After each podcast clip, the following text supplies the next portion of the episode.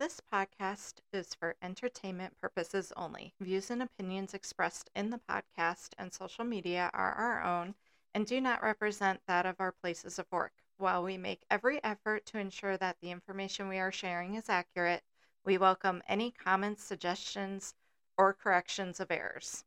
Welcome to Nothing, Happens in a Small Town. I'm Melissa or Missy. I am a web developer by day and an author by night. I write murder mysteries, horror, and suspense. I'm living in Maryland with my husband and my crazy dog, um, Dylan, also known as El Diablo. He is a little devil. Oh, yes. and I'm Tara. I'm a military veteran and also currently a federal civil servant. I focus on talent development for technical career fields.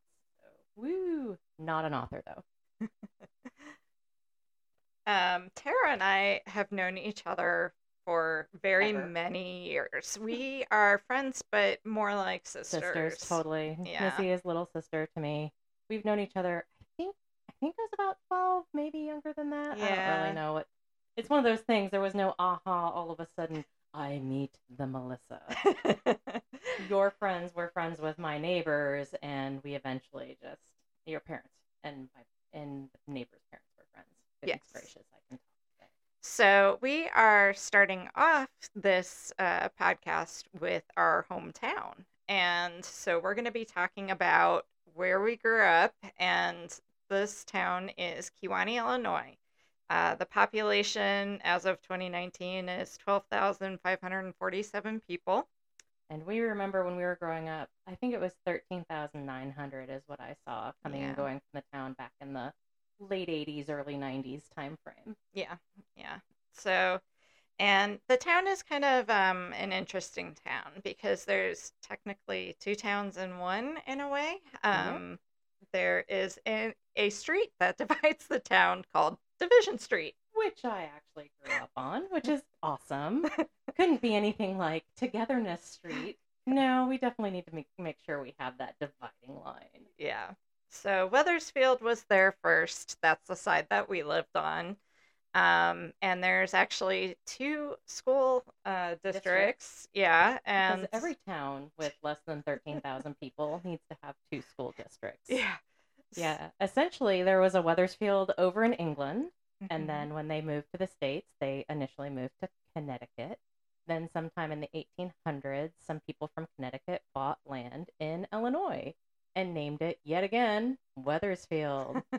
I think they actually purchased the land because the railroad was coming, but something about, I think it was too marshy or something. Mm. And Kewanee, the railroad ended up uh, going about two miles north. And then Kewanee grew up around where the railroad was. Yeah.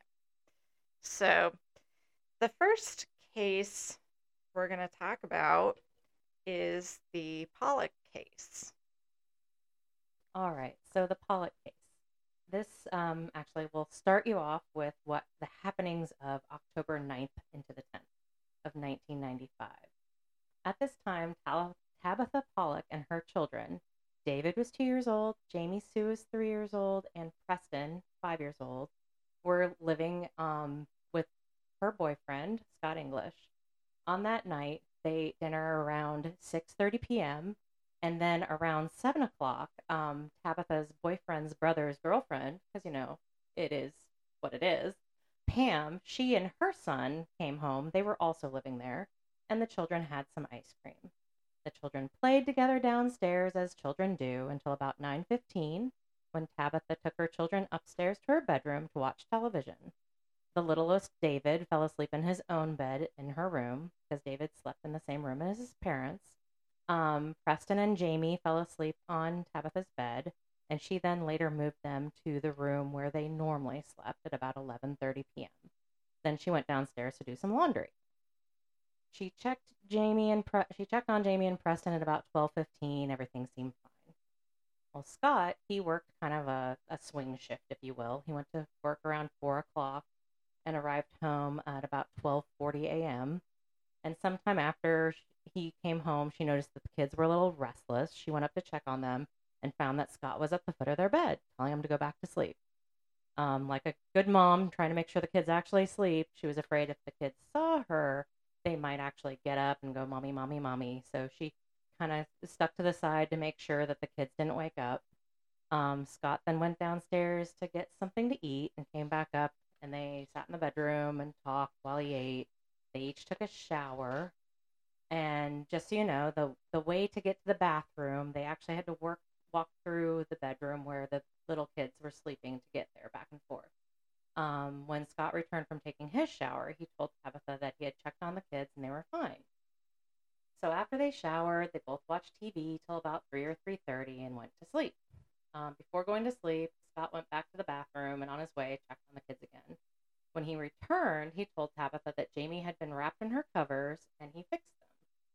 Sometime later that morning, it was around 4 or so, Tabitha and Scott woke up um, because the youngest, David, was crying. Apparently, he had a fever, so Scott gave him some Tylenol. And when he did, of course, just like kids do, he spit it up a little bit. So Scott went to wash up. Um, and again, he had to pass through the children's room to go back and forth to the bathroom. Shortly afterwards, um, Scott said he heard a noise. Next thing Tabitha remembers was Scott standing in the bedroom doorway telling her that Jami Sue wasn't breathing. Scott told her that he went into the bedroom, found Jami wrapped in her blankets again, and when he unwrapped her, found her lifeless and not breathing.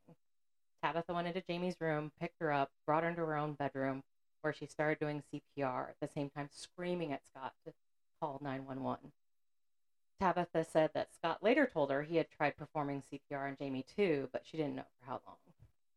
So at 4:58 a.m. on the 10th of October, the Kewanee ambulance, um, manned by two EMTs, arrived at 720 Pleasant Street in response to the 911 call that a three-year-old child was not breathing. Upon their arrival, they were immediately directed to the upstairs of the home where they found Tabitha performing CPR on Jami. According to one of the EMTs, James Heisner, Jami's skin tone was bluish and she was unresponsive, but her body was warm. Um, Scott had told Heisner that he discovered Jami's lifeless body wrapped in her blankets when she checked on, when he checked on Jami and her brother Preston, who had been sleeping on a waterbed in the other bedroom. Jami was immediately transported to Kewanee Hospital. Tabitha rode in the ambulance and assisted in continuing the CPR on Jami on the way there. They arrived at 5:05 a.m. There, the emergency staff, um, headed by Dr. Renato Perungo, uh, took over res- resuscitation. He and his staff worked on Jami for nearly an hour, but Jami never showed any signs of a, re- a revival. When an hour had passed without any success, they terminated resuscitation efforts and Jami was pronounced dead. Tabitha was allowed to hold Jami for after she was pronounced dead. She sat, rocking her for a while. When they finally removed Jami from her arms, Tabitha broke down, crying uncontrollably on the floor. And now we're taking a short little break to give you a little fun Kewanee fun fact. So, Kewanee made it into Ripley's Believe It or Not. Believe it or not. At two cents a day, Emily owed Illinois Kewanee Public Library $345.14 for a poetry book checked out in April 1955, the world's largest fine for an overdue library book. Way to go, Emily. Holy crap, that must have been one heck of a poetry book. I mean, the only thing we can think is maybe something sentimental was written in it and yeah, she like her just boyfriend wrote Yeah. something. I don't know. Yeah. Just buy the book, man. Yeah, no kidding. It would have been cheaper. Buy a book and replace the library book with try to take the Yeah. stuff, you know, the little pocket and what have you off of it and put it in new. And I kind of wonder if, you know, she paid the fine or if, you know, it's, It's still, still going. Is she still alive? Yeah. Emily. So, you know, you if anybody's out there, please tell us. We'd love to know. Alrighty, now back to the Pollock case. Um, we're just gonna roll with these factoids. So, how in the world did Jami die? So, on the afternoon of the 10th of October of 1995, um, the forensic pathologist was called in, Dr. Violet And I don't know. I'm just gonna get this wrong. It's H N I L I C A. Y'all help me here. I mean, I grew up with a weird name, but yeah. Okay. Hen- Nilica? We'll go with that. Yeah, Nilica. that- Sounds good. All right. Yeah. So essentially, uh, actually, the emergency room, they noticed some bruises. So the nurse uh, called in the pathologist and it was reported to the state police. So the pathologist started the autopsy on Jami's body to determine the cause of her death uh, the afternoon of the 10th. So this is the same day that she's pronounced dead. Um, the autopsy first involved an external examination, of course, followed by an internal examination that was conducted the next day. Um, the doctor testified that the autopsy took a great deal of time because she, in conjunction with the police investigators and crime scene technicians, collected and preserved evidence throughout the autopsy. Using various techniques, including ultraviolet light, Jami's body as well as her clothing and bed linens were examined and attempts were made to match patterns from various items to marks found on her body. In general, the doctor claimed that the external examination revealed bruises of various, age, various ages over her body and splotchiness of color over her face with areas of pallor or paleness. A detailed visual inspection of her body revealed the following a greenish blue bruise in the upper right chest, a greenish blue bruise mid chest near the right breast, a bluish green bruise in the right abdomen, a greenish brownish bruise in the left chest near the armpit, a green contusion mid chest near the left breast, and a greenish bruise on the mid upper back.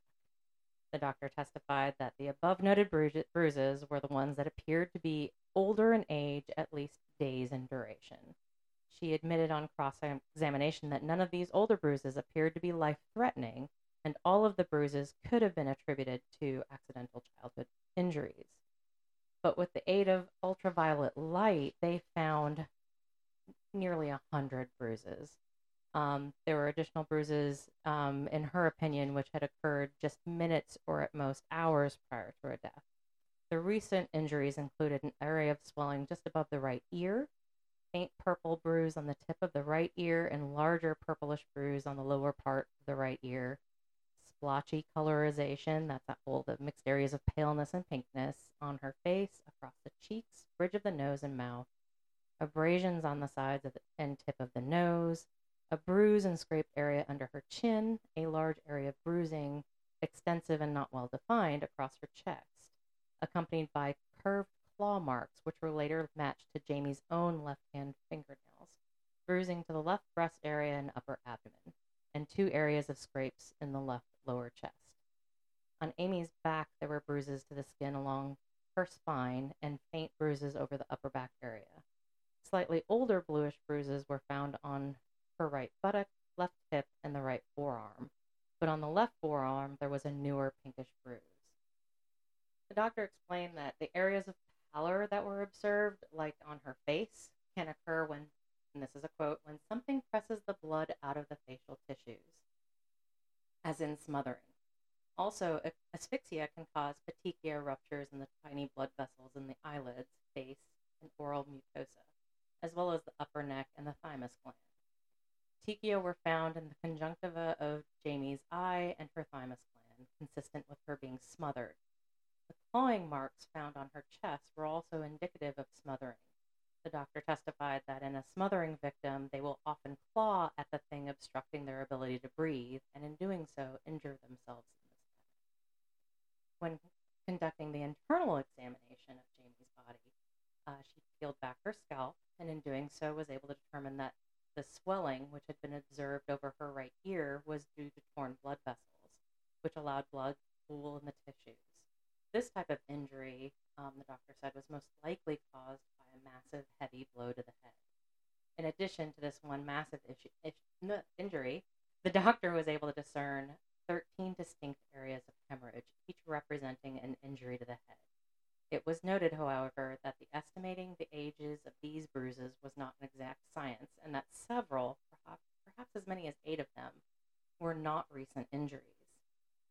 The doctor concluded that the, the primary injury to Jami's head, evidenced by the large area of hemorrhage, caused the brain to be shaken up. This caused Jami's brain to swell to the size of an adult brain.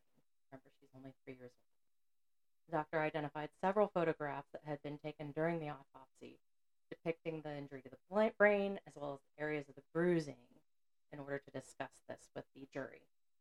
Um, she opined that the swelling of the ba- brain, which was likely caused by a heavy blow to the head, was the most significant injury suffered, suffered by Jami. However, there was also evidence of an injury to the abdomen. The injury was consistent with a massive, rapid, or heavy force being applied to the abdomen, as with being kicked, stomped, or kneed. To be clear, the pa- pathologist had noted these injuries were inconsistent with being simply struck on the back of the head twice. It was also inconsistent with being wrapped too tightly with a blanket. As you may remember, we discussed that she was wrapped in a blanket. Based on all of the evidence from this autopsy, the doctor concluded that Jami's death had been caused by blunt force trauma to the head, brain edema, and asphyxia. In her opinion, either cause standing alone could have resulted in death. However, since there was evidence of both, it was impossible to say the relative proportion that each contributed to causing her death. All right, now another fun fact from Kewanee. On this is uh, January 12th, 1995 news. Um, in October, police in Kewanee, Illinois charged Roger Harlow with 81 counts of burglary. The insurance agent and part time Sunday school teacher was accused of entering the homes of friends and townspeople when he knew they'd be away and stealing about a thousand valuables over a 10 year period. According to police, Harlow once was late for a golf date because he stopped off to burglarize the homes of his golf partners. Awesome friend. really good friend there. And once he excused himself midway during a lunch date, allegedly dashing away to burglarize his companion's home and returning as the main course was being served. Well, he knew where the person was, not home. He also allegedly stole from the homes of friends who were hospitalized. Way to go, Roger. I really think Roger wins the Friend of the Decade award here. He really does. And I my mom was telling me that she remembered him. And before this in Kewanee, nobody locked their doors. I mean, I don't remember locking my doors until Yeah. I was in high school. this was really not a place where you locked your doors. But because of Roger, a lot of people in town started locking their doors. And I mean, can you imagine, you know, if this guy is like going through your drawers and I mean, Who knows? Was he fetishing? I mean, we only know about the things he stole. This is just, it's creepy. it is really Didn't you say that, like, uh, I remember you were saying, like, with your mom, she said they were, he was stealing things that wouldn't be noticed. Yes. So sometimes people didn't even know they were being robbed until way later, and it, they were probably weren't even sure because it's like, Well, I wonder, because, you know, this is just the only thing we have on him. I wonder if they then found out because they also found all the stuff. And then, can you imagine saying somebody coming up to you, the police, hey, is this your thing? Like a picture of it. And you go, yeah, uh, wait, isn't that in my, like, I don't know, desk? yeah, yeah. Let's go check. Oh, hey, I, I have one just like that. It's not in my desk anymore. Awesome. Yeah. Were you friends with Roger? You know, the Sunday school teacher? So, yeah, way to go, Roger. Again. Okay, so now that we've gotten through all the factoids of this, so let's go into what happened next. So we know that of the day she died, they already were looking into this into being not natural causes. About a day and a half after she died, Scott and Tabitha were called to go into the police station. They came willingly for questioning. Scott admitted almost immediately that he had hit Jami Sue twice on the back of the head once forcibly and a second time with less force. He said he did not know why he did it, but prosecutors believe that he struck the girl out of anger. So, he, yeah, I mean, he was in and out of the room all night, and who knows? But yeah, it mean, was. Since the way that house was uh, set up, I mean, you had to go between the parents' room to get to the bathroom. You went through the little kids, and we've got multiple times. And also, when they told their stories of what happened that night, because we looked through case files, they're almost mirrored about the timing that everything happened. Now, both uh, Tabitha and Scott, at least initially, said they didn't do anything, and then later Scott recants his um, uh, what's the word I'm looking for here? Confession. I Oh, can yeah. do words. I, I say this all the time at work. Anyhow, um, I'm better with written word, and sometimes with uh, talking, I lose my space for a second. It Happens Um, to all of us. so basically, they're interviewing both of them at the same time, right? So, um, a Lieutenant Huber was interviewing Tabitha, and he noted that when he told her that Jami Sue hadn't died of natural causes, she was both shocked and astonished. And she just, it, he said that she just had a hard time grasping what he was telling her. She just couldn't believe that she had been murdered and she told them that her at to her knowledge at that time no one in the english household had ever hit or mistreated her children and she maintained that she hadn't done anything to jami sue herself and one thing we should maybe mention is that that household had a lot of people in it. So Yeah. it was Scott's parents', Parents. house. So his parents lived there. Um, Scott, Tabitha, the three Kids. kids, and then his brother's girlfriend, and her kid and her kid. with the brother Yeah, but the brother was in jail, Jail or the time. something. So yeah, but that's a lot of people, and And- and it's a relatively small house we looked at it i mean it the the location it, it you know wasn't anything remarkable to us it's like okay it's Kewanee. it's Yeah. a Kewanee house yeah, It's a house that's built in like the 1800s, mid 1800s.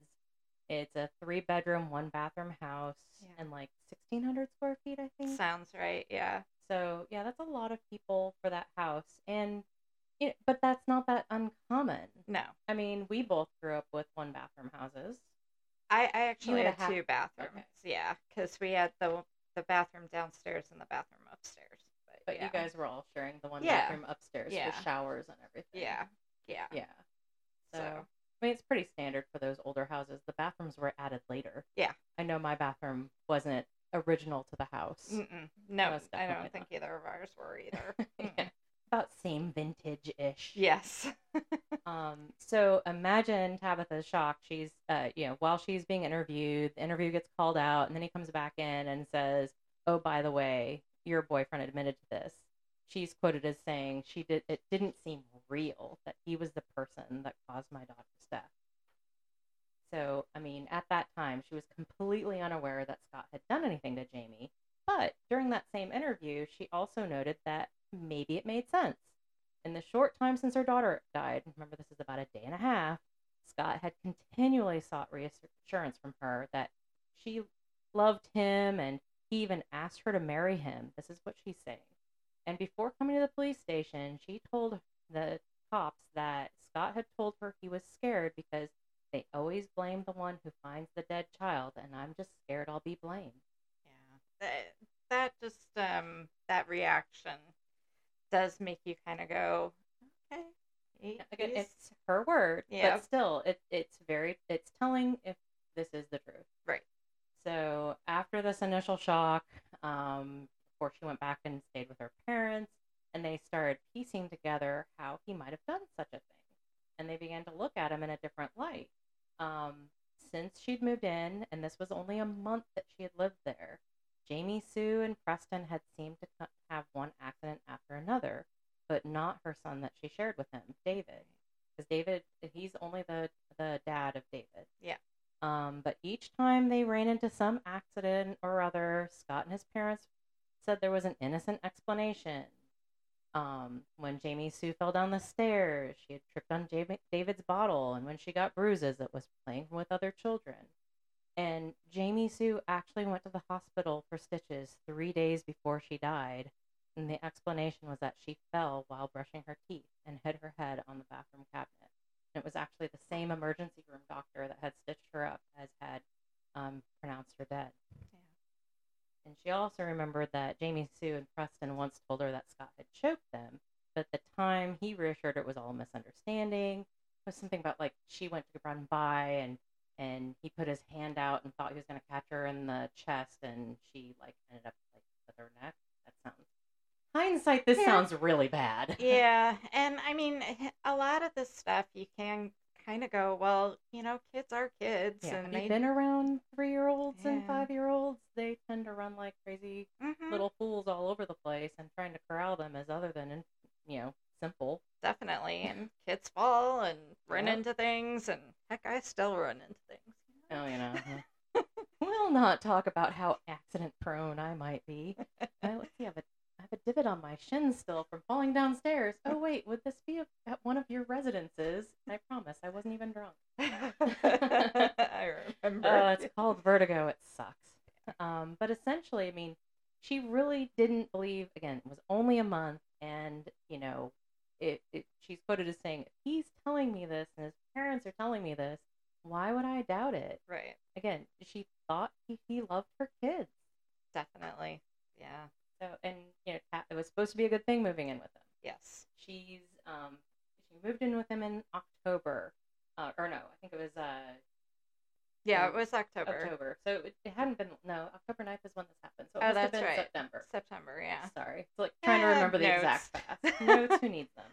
So she was a mother of four, and she was 25 at this time. I don't have any like what happened to the fourth kid. I'm presuming it's with that father. Yeah. I don't know. Um, and presumptively, from what I've been reading through everything else, every single one of her children had a different father. hmm But you know, that's life. You- You're lucky in love, or you're unlucky in love Right. and you know that's basically her family. It, they they said you know she had had a string of bad relationships. She and her parents thought that Scott marked a change in her luck. He seemed to really care for her kids.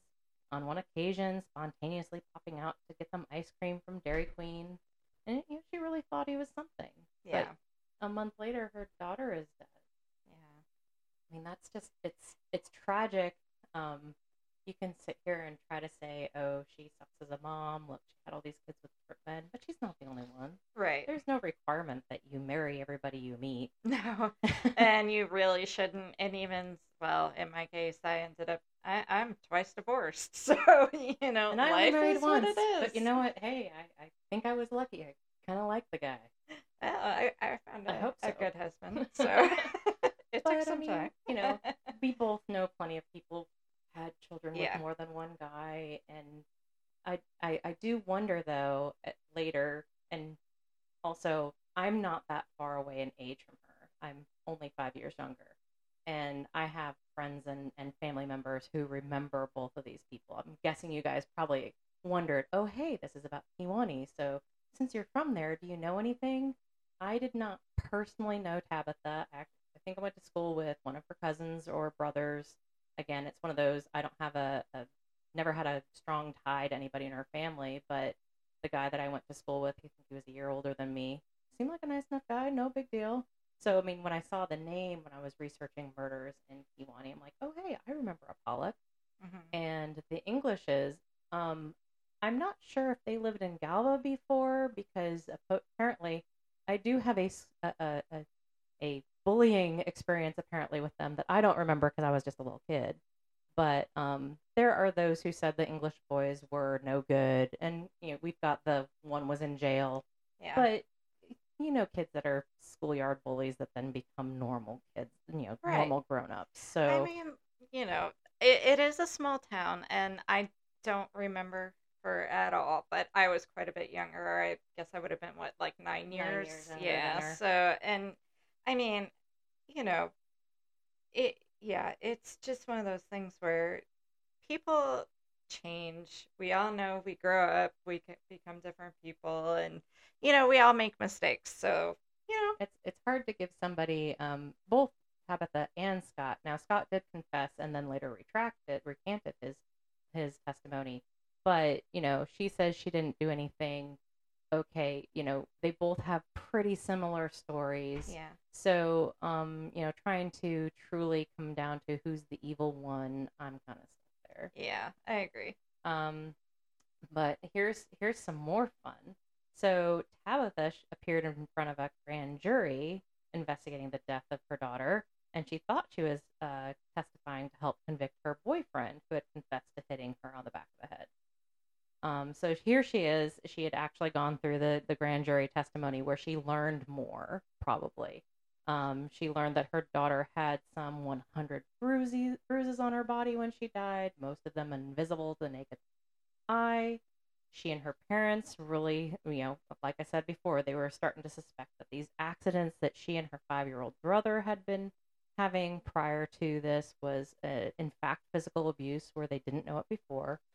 And she was in for another shock. I think I used the word shock a few times with her. Yeah. After her testimony, she says she was asked to wait in the hallway, and a few minutes later, the prosecutors told her she was being arrested.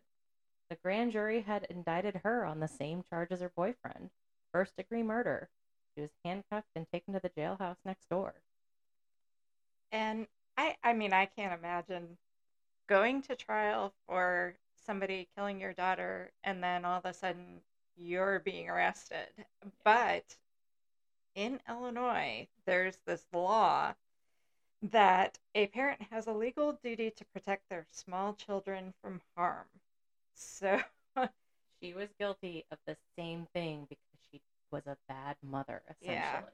Yeah. yeah. Um, I mean, she had said she had never seen her boyfriend raise his hand to, to her children, and they argued that she should have known better, Yeah. um, and she was equally responsible for the crimes. So, um, you know, we we talked about her side and his side. We don't have as much from his side. Um, we do know that he confessed originally, but he recanted shortly thereafter. Um, Scott claimed that the police had threatened to take his son David away, and the confe- confession was coerced. And he later claimed to never have struck Jami out of anger. Um, only those accidents that you know just sound kind of. But Yeah. at the same time, I don't know. I've got some weird stories, like my lovely little falling down the stairs because of vertigo. So yeah. Anyhow, but uh, at at his sen- sentencing hearing, it was rather brief. The mood was somber. This is the original sentencing. He had about 30 friends and family who showed up. His mother was crying, and she actually, um, the father of Jami Sue, was at the sentencing, and he was siding with um, the English family. He basically said, What's done is done. He claimed that Tabitha had blocked his fight for custody of Jami Sue, who is his only child, and at this point, her trial hadn't begun yet. I don't have any more information on Mr. James Erdman, and um, but apparently, you know, he he was unhappy with his relationship with Tabitha as well, and had wanted, at least after the fact, to be included in his daughter's life. Yeah. Um, Scott's older brother and sister, Mario and Martha, were there, um, and they held Tabitha completely responsible for what happened and wished their brother had never gotten involved. Here we go again with that whole she was a boyfriend stealer, supposedly. Um, and no good. She had these kids with all these different guys. I mean, I've heard people talk about people this way. Mhm. And, you know, for good or bad or otherwise, their brother was associated with Tabitha. Yeah. She had lived in his house. Um, they claimed that he got the lower end of it. He doesn't feel like he should pay for it for the rest of his life. Um, basically, Tabitha and her kids moved in with them um, because her electricity had been turned off. I do know she was of min- limited means. That's mentioned in some articles. Yeah. Um, but again, a single mom of three kids at home, that is kind of difficult. Oh, definitely. And I don't know what her actual living conditions were before. Right. Um, they said that she'd been in- investigated a couple times for Mhm. environmental neglect, and their brother had no criminal history. And Mario even said was went so far as to say the child is better off where she is, which to me is like, oh my gosh, he, did he just say that the the three year old was better off dead? yeah, Wow. and that's kind of what it sounds like, and that's Wow. really, yeah, kind of a crappy thing to say, but Yeah, and actually, I think we forgot to mention. Oh, David. They claimed that David was actually already living with them. The the two Oh, year yeah. old that was Scott's son with Tabitha. Um, he'd actually taken him at the age of seven months, so that would be about a year and a half. He'd been living with uh, Scott and his parents. Yeah. And after um, Scott was sentenced, uh, at that time, let's see, Tabitha was still awaiting her trial. Her oldest kid, Preston, was in the custody of her parents, and David was in the custody of Illinois Department of Children and Family Services, otherwise known as DCFS. Mhm. His parents were seeking custody of the, the little boy after that. And I wasn't able to find that doesn't mean I just was not looking at the right places, but I never did find out if they did end up taking David on. right. Um, at first, Scott was sentenced to life in prison. During a hearing in 1999, the sentence was changed to 50 years because it, it went from I think it went from first degree murder to felony murder. That yeah, that because it was right. aggravated assault, aggravated assault of a child. Mm-hmm. So yeah, just a lot of definitely a lot of feelings going on there. You you can call this a he said she said. Obviously, I mean my own personal opinion. I'm sure the the courts and the juries looked at. Well, he confessed. Right. So even though there's a recantment and what have you, and the rest of their testimony being similar, Mm-hmm. Yeah, and some of the things that were mentioned that kind of struck me as odd is this whole thing with the blankets, like her getting wrapped in the blankets, and he seemed almost angry about her, I, I guess, bundling up in these oh blankets. yeah, there was that whole correcting her thing was Yeah. in some there. There, it was long documents here. Yeah, so there's a lot you don't want us to read all of this, yeah. but um, essentially, yeah, the reason there was a, a big thing. He made a big thing out of her wrapping herself up in her blankets in the middle of the night. So I'm Yeah. guessing she just would twirl herself in the blankets. Yeah, and, and he didn't like it. Kids did that. Oh. I don't know, but I like being snug like a bug in a rug. yeah, I mean, I don't know. Not anymore with hot flashes. why but- that kind of upset him or whatever, but it, Yeah. it, it definitely seemed to upset him. 'Cause that and- was basically his confession was she'd done it again, and he unrolled her. well, Mhm. So he had, she'd done it earlier, and he'd hit her in the back of the head twice. Once hard, once not so hard. Which the pathologist says there was a heck of a lot more than just two hits. yeah, Um, I mean, there were what thirteen, yeah, and at least five of them were recent. That's a lot. and then also on the head, and then there was also the whether you want to call it stomping or kneeing to the the stomach. Yeah, So you you just go, well, yeah, you wonder what really happened because of course only two only people who know what happened were the ones over there, right. and you know Tabitha has her story and she stuck to it, and he had his story that he then recanted, but that couldn't be right either. Right. So you wonder if he just tried to diminish his um his actions by saying, "Oh yeah, well I kind of did it, but then not that hard, so I didn't think she could have possibly died. Maybe she just maybe she just, you know, wrapped herself up and suffocated herself in her blanket." hmm Yeah. So that was definitely something that kind of caught my eye- attention throughout the case. Is you know, it does make you wonder. Yeah. So, um essentially, you know, you think, okay, so they're both in prison now, right? Um she did go to go to um Tabitha was tried, was found guilty of the exact same crimes. Um, she had uh, the appellate court affirmed the conviction in 1999, and the, jor- the judge actually observed during a post-trial proceeding that Tabitha did not commit the act of killing, nor did she intend to kill the child, nor was she present in the room when her boyfriend killed the child. You're like, okay, so why is she still in jail? Yes. so there's this um, Northwestern University Center of Wrongful Convictions. Um, after the lawyer who had handled her appeal told her it would be hopeless to appeal any further, she went ahead and wrote to this Center of Wrongful Convictions at Northwestern University School of Law. A law student read the letter and took it to the center staff uh, counsel, Jane Raley, who agreed to represent her. Even though the deadline for filing a further appeal had passed, the Illinois Supreme Court agreed in 2001 to hear the case. And in October 2002, they unanimously reversed Paul, uh, Tabitha's conviction, holding that a defendant cannot be convicted on an accountability theory based on what he or she should have known. So, to con- can sustain a conviction of one person for a murder committed by someone else, the law requires proof of actual knowledge, uh, said the Supreme Court. And in Tabitha's case, both the prosecution and the judge had misstated the law in telling jurors they had to conclude only that she should have known, not that she actually knew, and that, that Scott had posed a danger to her child. So the circumstances surrounding Jami Sue's death, said the opinion, do not suggest that defendant was aware of any foul play. So basically, uh, they barred a retrial, so she's free completely by a vote of four to two, and Tabitha was released a few days before Christmas in 2002. When she was released, she had served six and a half years. She was greeted by her parents, and her then 12 year old son, Preston, uh, and a bunch of reporters. And she was quoted as saying, I knew I hadn't done anything wrong. I knew if anyone would help me, it would be Northwestern.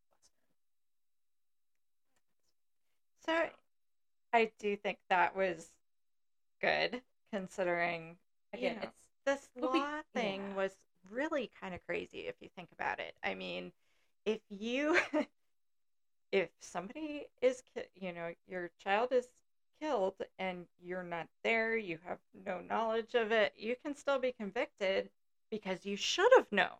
you should have known this person was bad.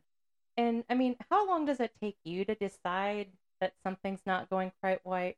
Right, quite right. Jeez, I can speak today.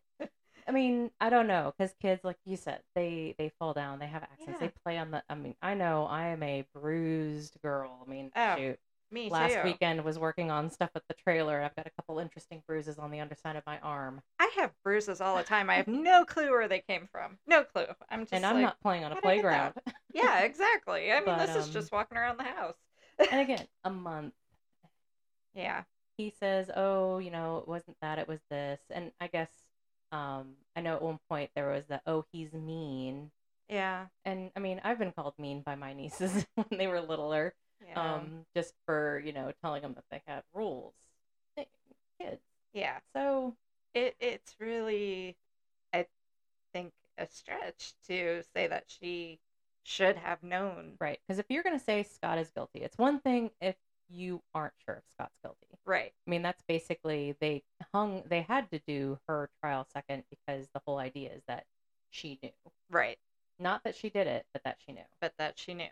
Um, I mean, if they had a different theory of the case that she did it, and for whatever reason, it would have to be a completely different theory of the case. Because I guess there is no, you know, uh, what's, when it comes to murder, there's no statute of limitations. Right. They decided later, but they would have to also say that Scott didn't do it Right. for her to be charged with something else. Yeah. Um, yeah. Wow. and she actually, in 2008, filed a petition of innocence.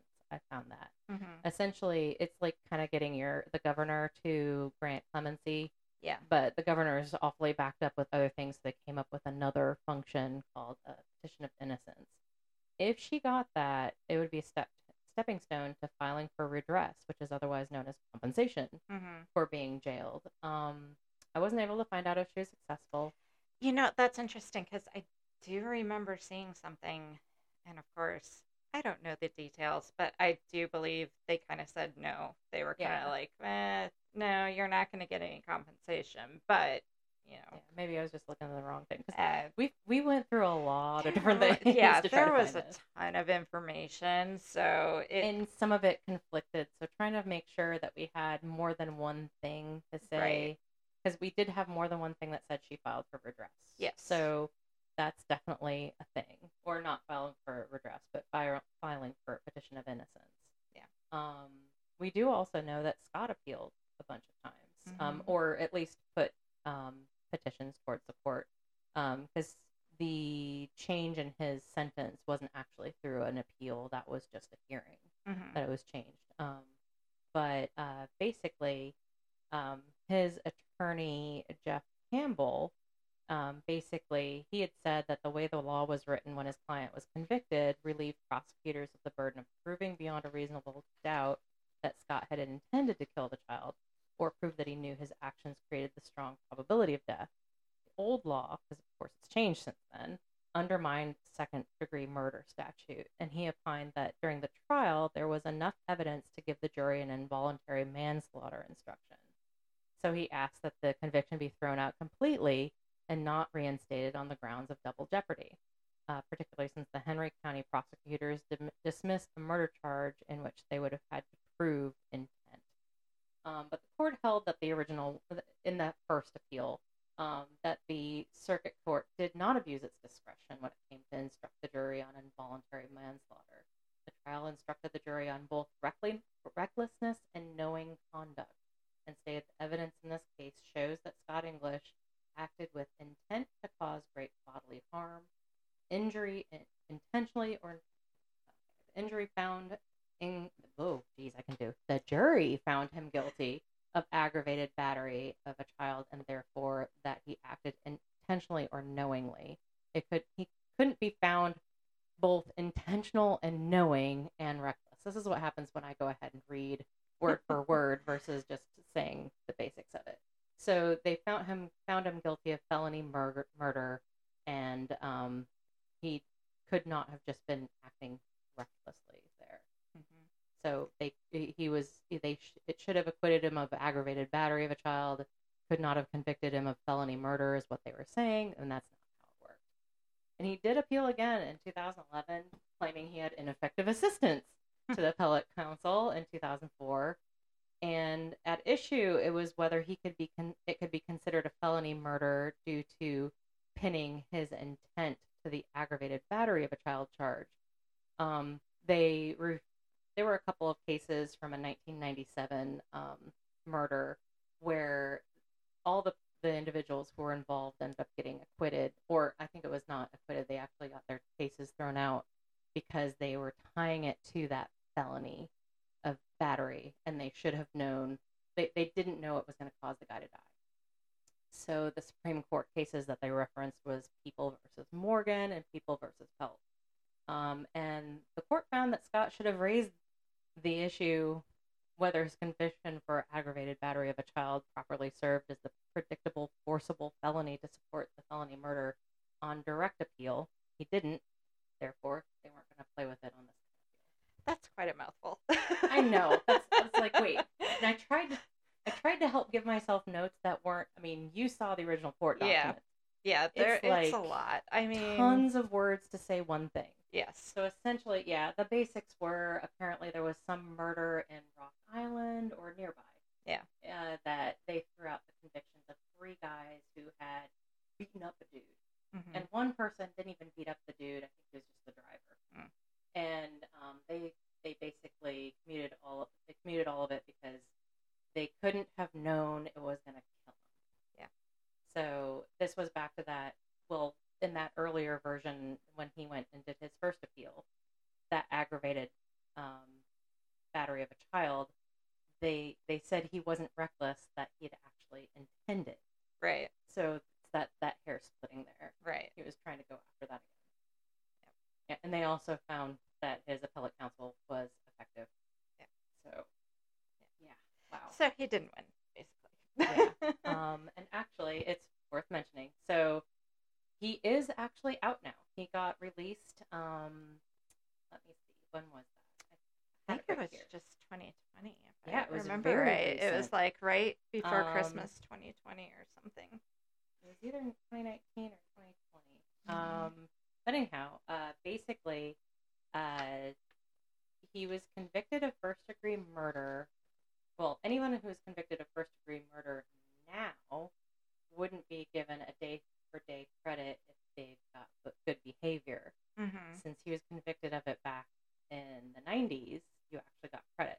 So even though it changed from first degree murder to felony murder, from life in prison to 50 years, it sliced it in half at 25 for good Mhm. behavior, and he was out right before Christmas, I believe. And okay, so actually it was 2019. Yeah, we yeah. verified. The article is from January of 2020 when um one of uh, Jami's cousins was interviewed as being very upset. Basically, they did not hear that Scott was being released until he was already released, and they felt the justice system had failed because 50 years should be 50 years, not 25. Yeah. Now, the current truth in sen- sentencing law states that a person convicted of first degree murder shall receive no sentence credit and has to serve the entire sentence. So if he had committed or been uh, was found guilty of committing the same offense today, he would serve all 50 years. So he only served 25. He should have maybe served 50, but he's out. Yep. out. And now we're going to pause for another one of those fun facts, if you will. Now, Kewanee, Illinois is the hog capital of the world. it's a fun one, right? You're like, wait, somebody actually truly made this the hog capital of the world? Oh yeah. Oh, yeah. They did. There was a resolution brought to the state house in Illinois. And I am going to read you the Getty's Pig address. I love this thing. I remember reading this when I remember reading about this when I was in, in high school. It's just freaking a riot. Okay. Mr. Speaker, ladies and gentlemen of the House, I had not intended to speak on this resolution. It speaks for itself. But I was deeply pained, grieved, and humiliated by the raucous laughter and deriv- derisive jeers which greeted its reading. I would not be true to my district or to his imperial majesty, King Hog, if I allowed those insults to go unanswered. It should not be necessary to remind you, sons and daughters of Illinois, of the significance of this great championship which the farms of Henry County have brought to our beloved state. The hog is the very foundation of Illinois prosperity and has played a vital role in the history, the economy, and the development of this great state. Our pioneer forefathers who cleared the wilderness and conquered these prairies were nourished and sustained on a diet of hog and hominy. The boys in blue from Illinois who ran the batteries at Vicksburg, scaled the heights of Lookout Mountain, and marched with Sherman to the sea were strengthened for those ordeals by rations of salt pork from the farms back home. We take of this house we of this house take great pride in the ability of our illustrious speaker, the Honorable Paul Powell, Whence came those sterling qualities that have molded his granite character? He came from Johnson County, where they weaned their babies on bacon rind, and his youthful years were nurtured by a diet of hog jowls and turnip greens. We have praised our Illinois athletes for the great victories they have brought to our state, and rightly so. May I remind you that King Hog played an important role in those magnificent victories? We have been informed that the pictures of the Rose Bowl game are to be shown this assembly Study these pictures, and you will observe a pigskin in every play. And watch carefully for the dramatic climax of that historic game. That climax came when a blond haired youth from Kewanee, Illinois, the hog capital of the world, scampered over the California goal line for the winning touchdown. You can appreciate Eddie Tunnicliffe's magnificent achievement when you understand that the tender years of his youth were strengthened by daily breakfasts of Henry County bacon and you, my colleagues from the great city of Chicago, who grunted the loudest during the reading of the resolution. You, in your innocence, may cherish the delusion that you have little in common with the Il- Illinois hog. I assure you that you do. Plenty. Every city must have some economic justification for its existence. That was true in the ancient past, and it is true today.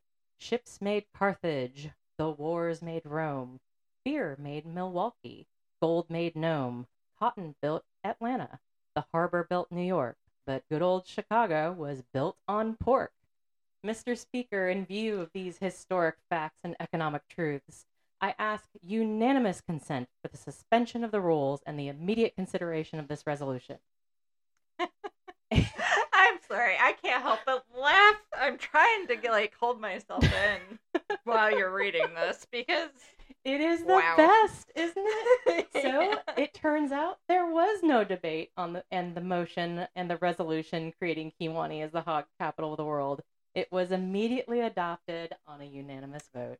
And for those of you who have never been to Kewanee, uh, every Labor Day weekend there is a Hog Days. You betcha. And you can go and eat some pork, have some uh, apple cider slushies. Is Oh, one of the our cider favorite. slushies are the best part. I can make some pork. oh but, yeah, yeah. The cider slushies are, mm, yeah, good. There's a parade. There's, I, I mean, there's all kinds of events going on for the weekends. So you know, if you're ever really bored, you you can go to Go Hog Days. Give the carnies a checkout, man. I mean, why not? I There's a- mean, then you There's can a fun say. run. There's the Hog Oh, Day fun yeah, run. Don't forget fun that. run.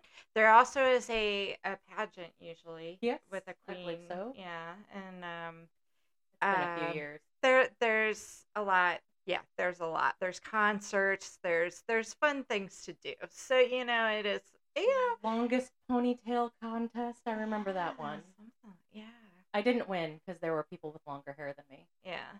But there's definitely. I mean, it's it's uh something uh to maybe put on your bucket list. You yeah, know? I mean, just if you go once, just because Yeah. you want to. I mean, uh, you might think we're talking about our hometown to be derisive or anything, but no, No. actually, I mean, it's what it is. Yeah. it's a small town. I mean, hey, we've got tons of good friends from back home. Where it, it, we have fond memories. Oh, yeah. There's, you know, I mean, quite a few of my old friends have moved away, but there's still a handful. completely in love with the town, but you Yeah, know. well, we were kind of outcasts. I moved away. You weren't born there. yes. So not quite, not quite accepted, but I was okay with, you know. I was ready to go when I went. Yeah. Because actually, I missed out on the Pollock case. I was in the military at the time. I think I was still in, in California. I had I pretty much headed out as soon as I hit the end of high school too. Yep. So I mean, yeah, it just I mean, but it's not a bad town. It's it definitely Hog Days is fun. So So you might think we're done with the Tabitha Pollock's case. Actually, one of the things that really came out of all this is we were looking at um, there's another conversation here. Children dying at the hands of mothers' live-in boyfriends. And then the mother's found guilty too. yes. So between the years of 1992 and 1997, there were four children who were between the ages of I think it was 16 months and like three and a half years, maybe Mhm. four, who all died at the hands of a live-in boyfriend or friend of other sorts. Um, besides Jami Sue, there was a 16-month-old named Charday Williams. Her mom Sonia and her boyfriend Steve Thompson had moved from Aurora to Kewanee six months before. Sonia was only 20, Steve was 27. Steve was convicted of first degree murder and sentenced to life in prison. Sonia was also convicted of first degree murder and sentenced to life in prison because she should have known better. Um, her conviction was actually set aside after Tabitha's case was dismissed. Um, now, there was a, a significant difference. Um, Sonia readily admitted that she did suspect her boyfriend was abusing her child for at least the two months prior to her death. So the state had the ability to refile, but um, they actually did not. Um, so she was let um, go, if you will. Um, there was also a young boy named Matthew Moat, a guy named Ray Burgess, who was 29 at the time. He was sentenced to die for the brutal, brutal beating of this three year old um, on September 24th, 1994. He was caring for the boy while the boy's mother, Dina Kent, was gone from their home that she had lived with Mr. Bur- Burgess. Ms. Kent was certified, bleh, was sentenced to 36 years in prison for failing to protect her son. I read a, a bunch of things about this young boy. Uh, apparently, a former germ, juror on the case said he still has nightmares, and most of the jury actually had to receive some counseling afterwards. Wow. Um, the prosecutor said that little Mac- Matthew was sexually assaulted and Mm. beaten repeatedly, including at least one instance involving a dog leash. During the autopsy, a doctor counted more than 120 external injuries and la- later described some of them as acts of torture. Um, one expert testified during the trial that there were injuries comparable to what would happen if a child fell 20 feet onto a concrete surface or is thrown from a moving vehicle. Wow. Ray Burgess actually died in jail in 2015. Good. Sorry, that's Couldn't one happen to a nicer guy. Yeah. Um, yeah, Ugh. he had had some other convictions before for other things, but this was the first one for like actual, um, like causing bodily injury. yeah. However, Dina's family had been begging for clemency for a long time. And while she suspected some things were going on, she was scared of Ray and she also didn't have mental capacity um, to deal with the situation. She had a very low IQ, IQ of 71. Her family members had continually tried to find a way to get them to safety by filing reports on Ray prior to Matthew's death. Actually, one of the the little outcomes here is actually one of the child welfare officers lost their job because they didn't pay enough attention. Wow. Well, Well, I mean, they didn't detect the abuse after having I don't know how many times they were filed. That I didn't have a clear number, but it Yeah. was multiple. And this was in Cambridge, Illinois. Um, Dina's conviction was also set aside after Tabitha's case, but prosecutors did plan to refile. I was still trying to find out if she was back in jail or not. Again, small town crimes, unless it makes the paper, it can be really hard to find some of this. yeah. Um, it's kind of like we found more about Tabitha's case than we found about Scott's, because most of Scott's cases, Scott's stuff was hearings. Yes. and those hearings we weren't able to find in the find law type stuff. And It maybe if we were a little like- more, yeah. Yeah, I mean, it seemed like some of the stuff was maybe not put out online. It, you know, it's hard it's an to, old enough case. Yeah, the mid mid to late and mid '90s, yeah, and well, also the subsequent things. I don't know. Again, small town. right. Did we adopt this stuff? I mean, Henry County is a lot of cornfields and soybean fields. Yes. Um, and then there was a fourth child, Jerry Nelson. Um, a man, this was also a three year old. So Douglas Earl Oakes, never a good thing when somebody has three names. No. He was on death row for the July 31st, uh, 1992 beating murder of Jerry Nelson. I do know that um, that we don't do deaths, the, the death penalty anymore in Illinois. So all Oh. of the people who were on death row turned in, they were commuted to life in prison without the possibility of parole. Okay. So it's just, eh, just a little something. So this was also Cambridge. But it doesn't matter. So um, he beat the boy to death in the tiny Cambridge apartment where Miss Nelson was living with her son. So, according to the trial testimony, um, Miss. Nelson allowed uh, Douglas Earl Oakes to stay with her for several days, despite prior allegations that he had abused her son. She was sentenced to 75 years in prison. She maintained that she was in the shower when Mr. Oakes fatally injured her son. I don't have all the detail I did have of uh, poor, poor young Mr.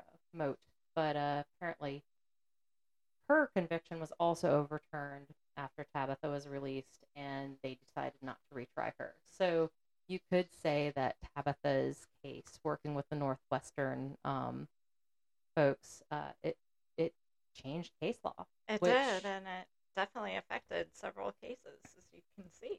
I mean, and and you wonder, it's like small town. Cambridge is even smaller than Kewanee, and it's the county seat of Henry County.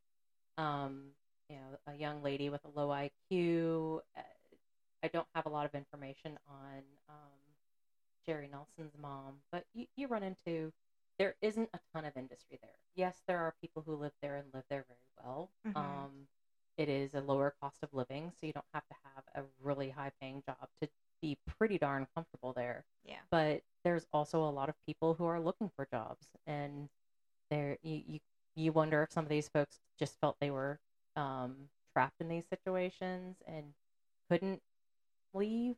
I don't know.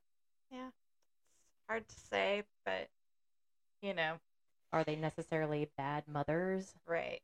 And that that I think that's kind of that that whole again going back to that, you know, you should have known. Well, I, I that that's so hard to how do you even judge that? Like yeah. What's what's the you know how many building blocks? How many how many pieces of evidence do you need to and how much time? right. I mean, obviously, I mean, one of the things with like the Ray Burgess case, her poor little Matthew, um, her family was really trying to get it seen by DCFS, but you know, m- maybe she just didn't have the the wherewithal and the ability.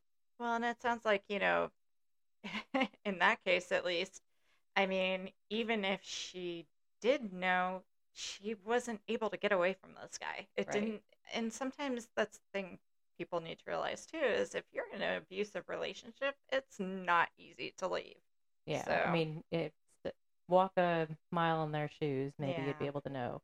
And that was I remember when uh, in a bunch of these different articles when you're talking about Tabitha, there was some discussions that she had been um, uh, investigated before, but I only found one Yeah. actual investigation. There were some people who, as character wis- witnesses, had said that her kids were sometimes dirty and, and disheveled.